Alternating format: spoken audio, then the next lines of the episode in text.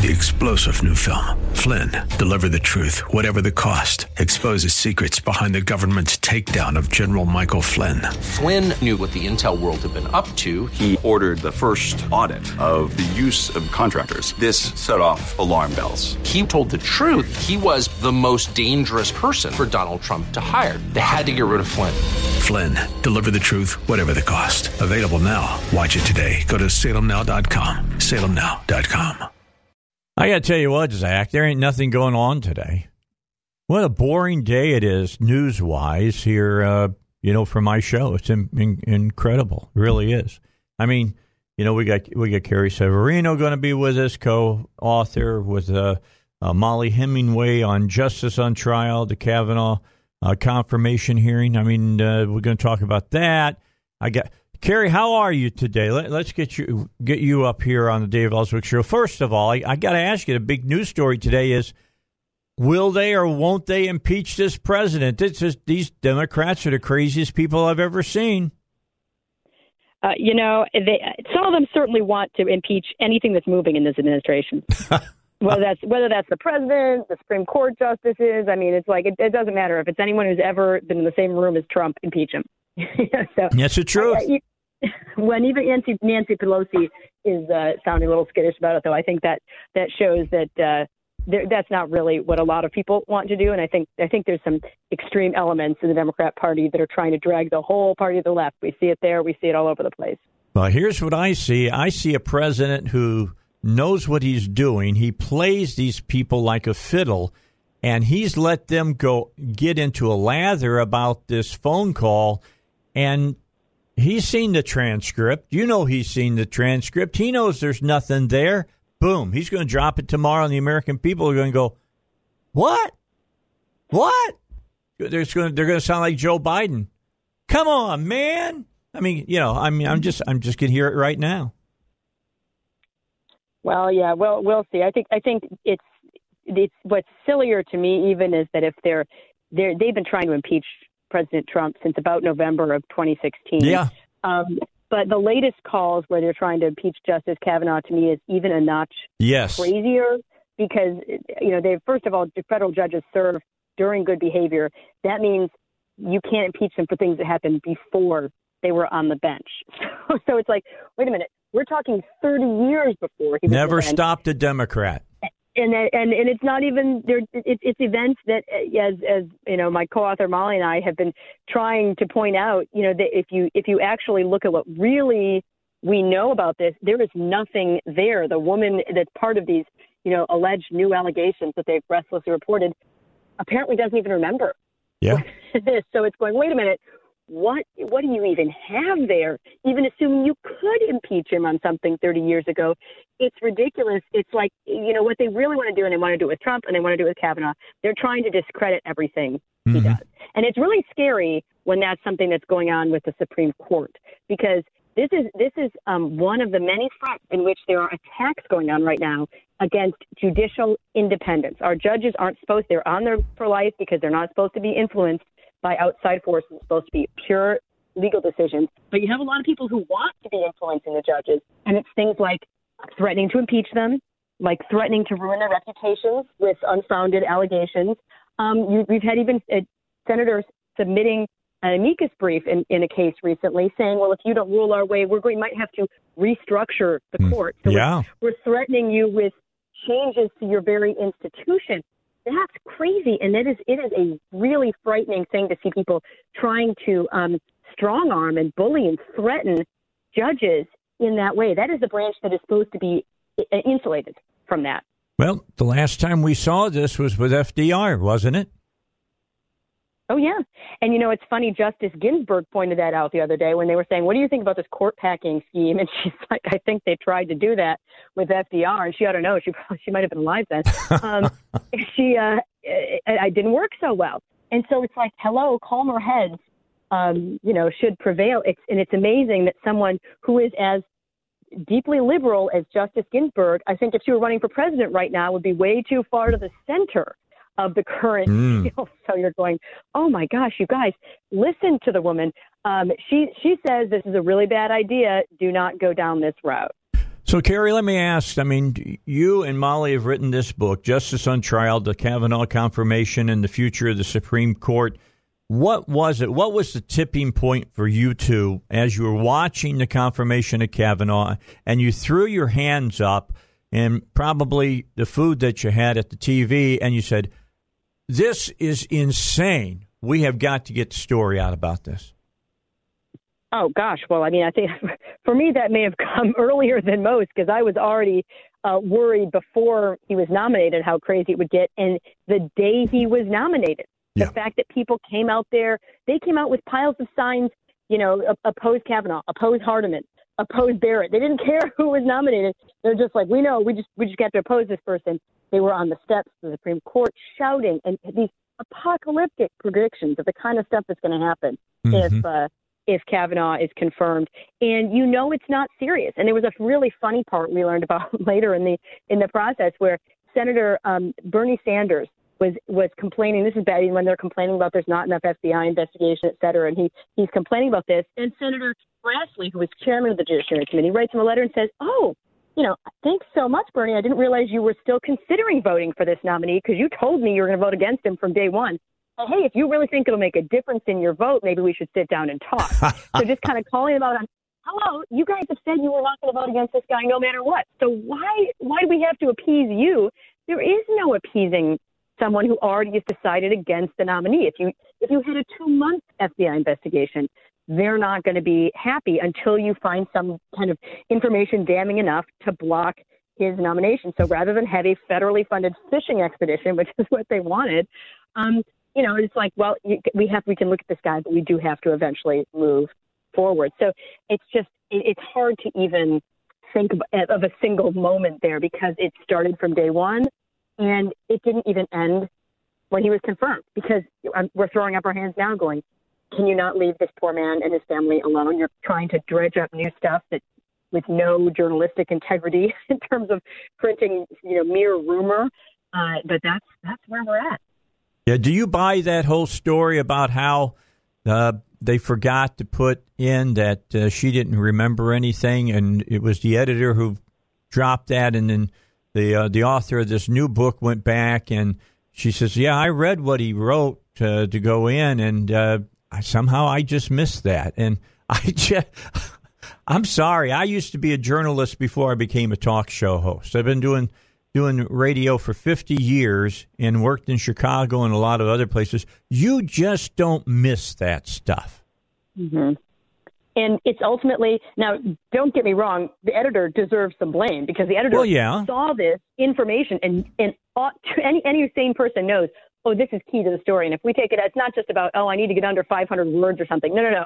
You have to. Right. You really need uh, that information, or the or the story is dishonest. So they deserve to be blamed for this. But the author, it's your name on it. And mm-hmm. I, again, I, I, I agree with you. You like when you when it's your piece, you get to look at it and you get the final call, and they you you can't just overlook something like that. On top of which, that's not the only time they've left out that information.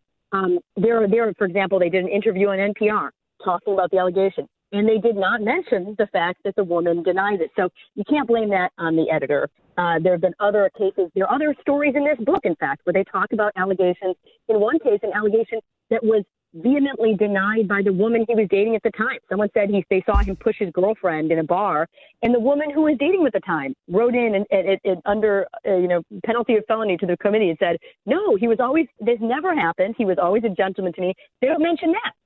So this is not the only case that they fail to mention exonerating evidence, and it's not when they've talked about it in live interviews, they have neglected to mention that evidence. So don't blame the editors. Okay, so you and Mollie sat down. You you are co-writer with her co-author. This is Carrie Severino, by the way. Mollie Hemingway, the other author of the book Justice on Trial, the Kavanaugh Confirmation, the Future of the Supreme Court.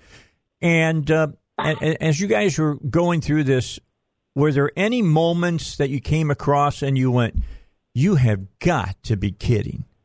I mean, you. It, it, I mean, you've been around for a long, you know, for a while, Carrie. You know, you know politics.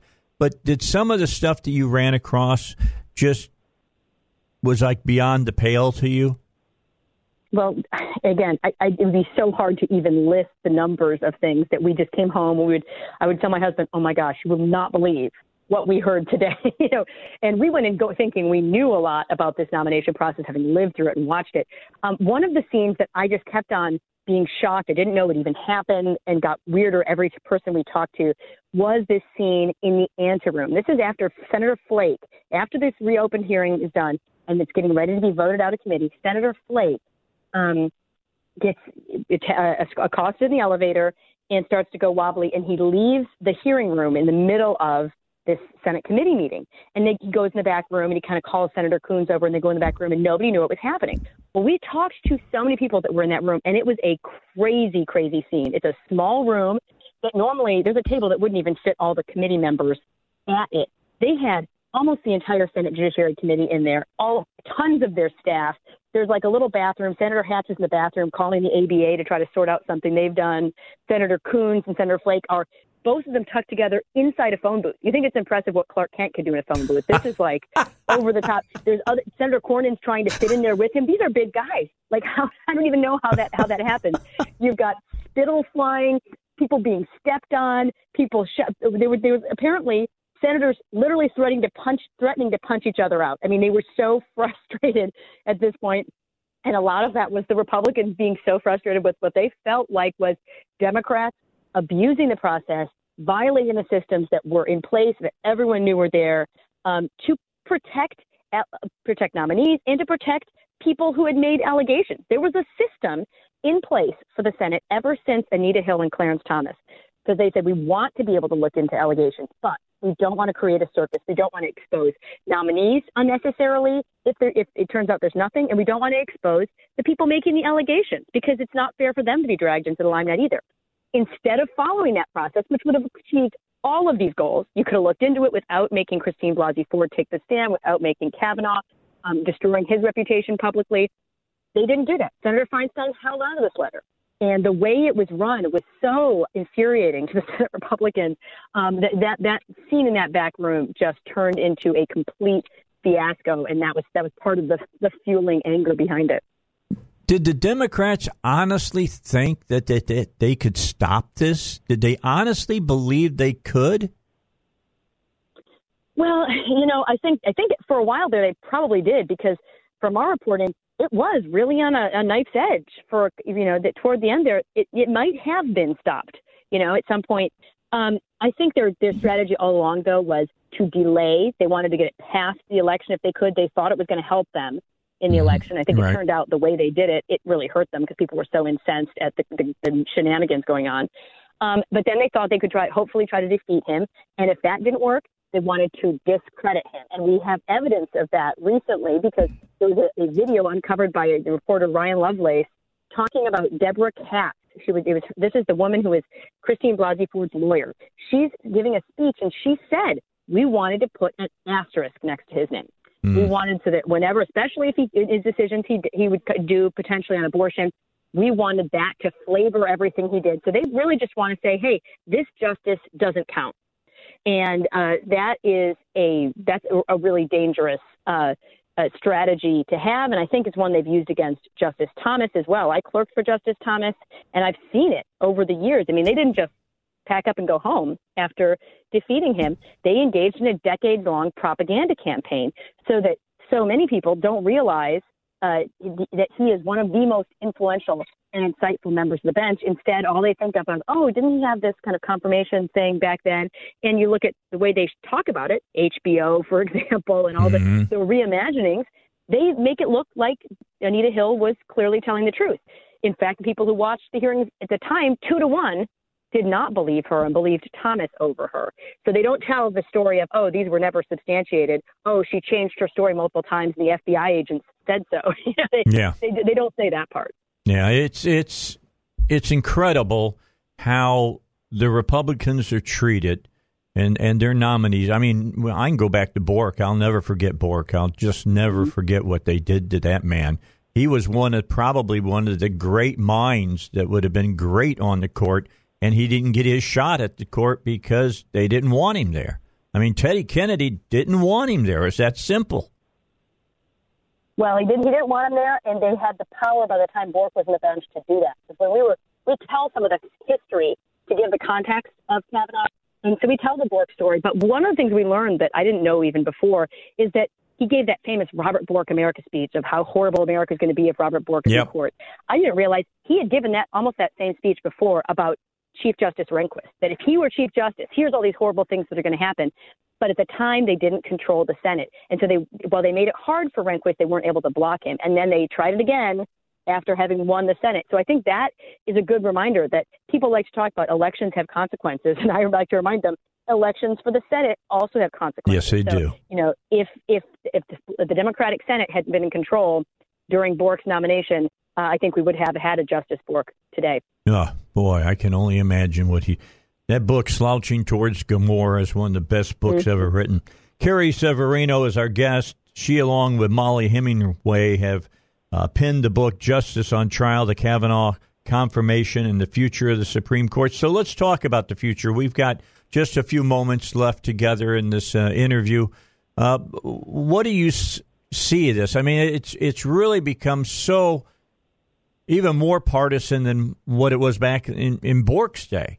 I mean, I'm I'm hoping Amy gets her shot from Notre Dame uh, the next time around if the president is reelected, and uh, I can only imagine what that's going to be like. Well, yeah, whoever the next nominee is, I think they have to be prepared. And that that's one of the reasons we wrote this book because we know this isn't the last nomination that's going to have this kind of hostility and this kind of stakes.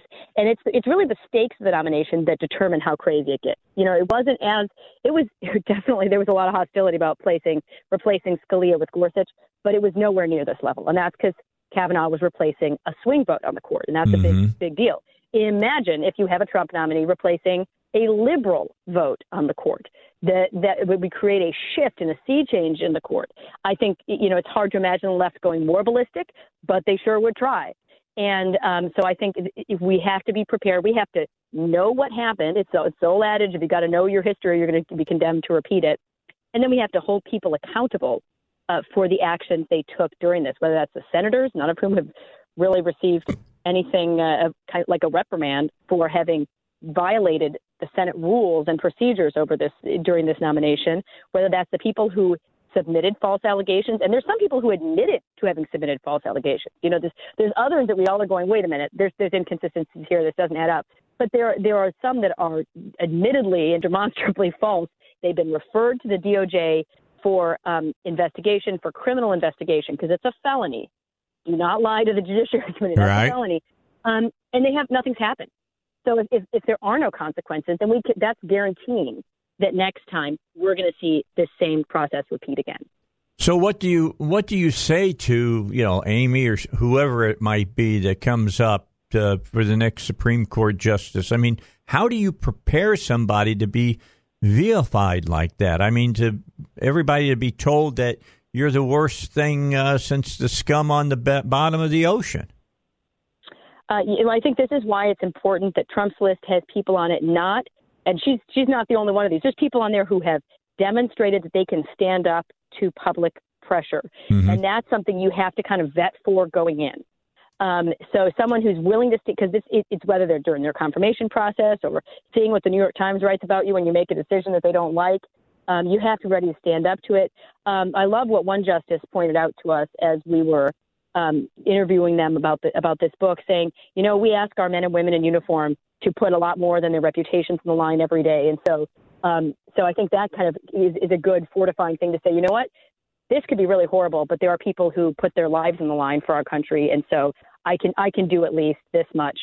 Um, but I do think we all need to have our eyes open and make sure that we don't get hoodwinked by people following this same playbook that they've used over and over again, um, and, and that we don't see more of the same and forget the history that we've had um, going into it now.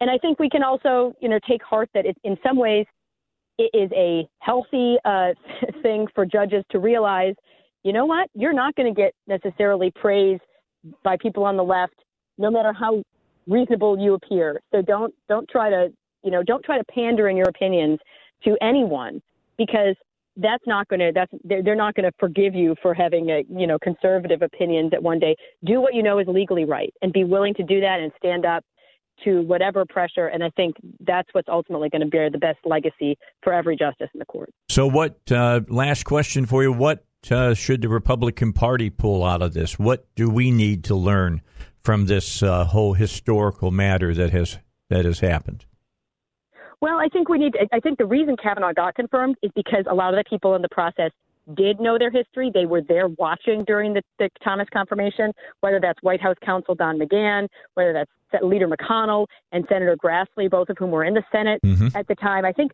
it was very important to have people who recognized that in the process, or you may have seen this nomination go go down in flames.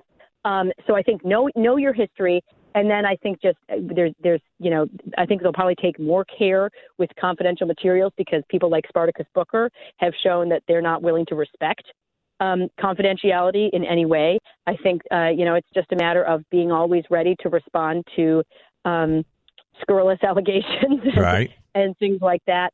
And uh, you know I think it's, it's the kind of thing that you just have to go in with everyone on the same page, going, guys, we're not we know what's coming and let's not go wobbly uh, when the going gets tough. All right. Carrie Severino, Mollie Hemingway, her uh, co author, Justice on Trial, the Kavanaugh Confirmation and the Future of the Supreme Court. Highly recommend, folks, that you read it.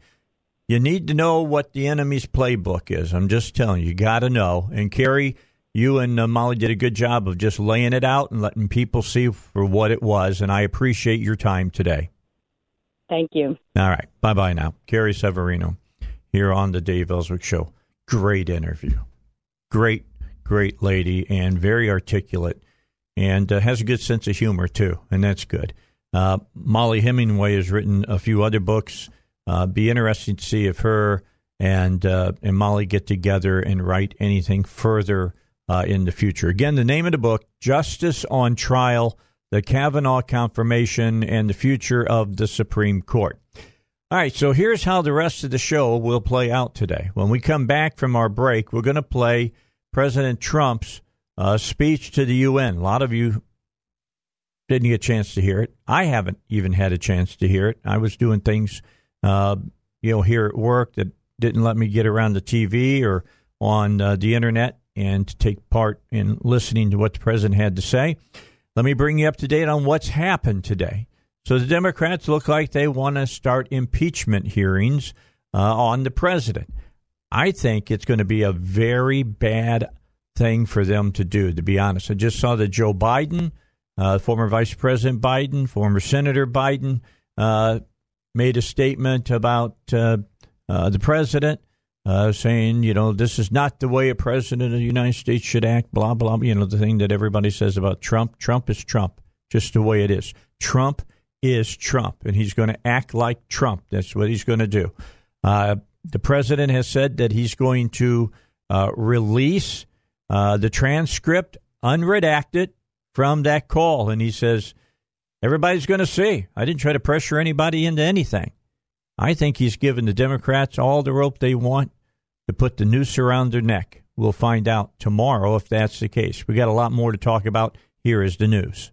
Three star general Michael J. Flynn, head of the Pentagon Intelligence Agency, knew all the government's dirty secrets. He was one of the most respected generals in the military. Flynn knew what the intel world had been up to, he understood its funding. He ordered the first audit of the use of contractors. This set off alarm bells.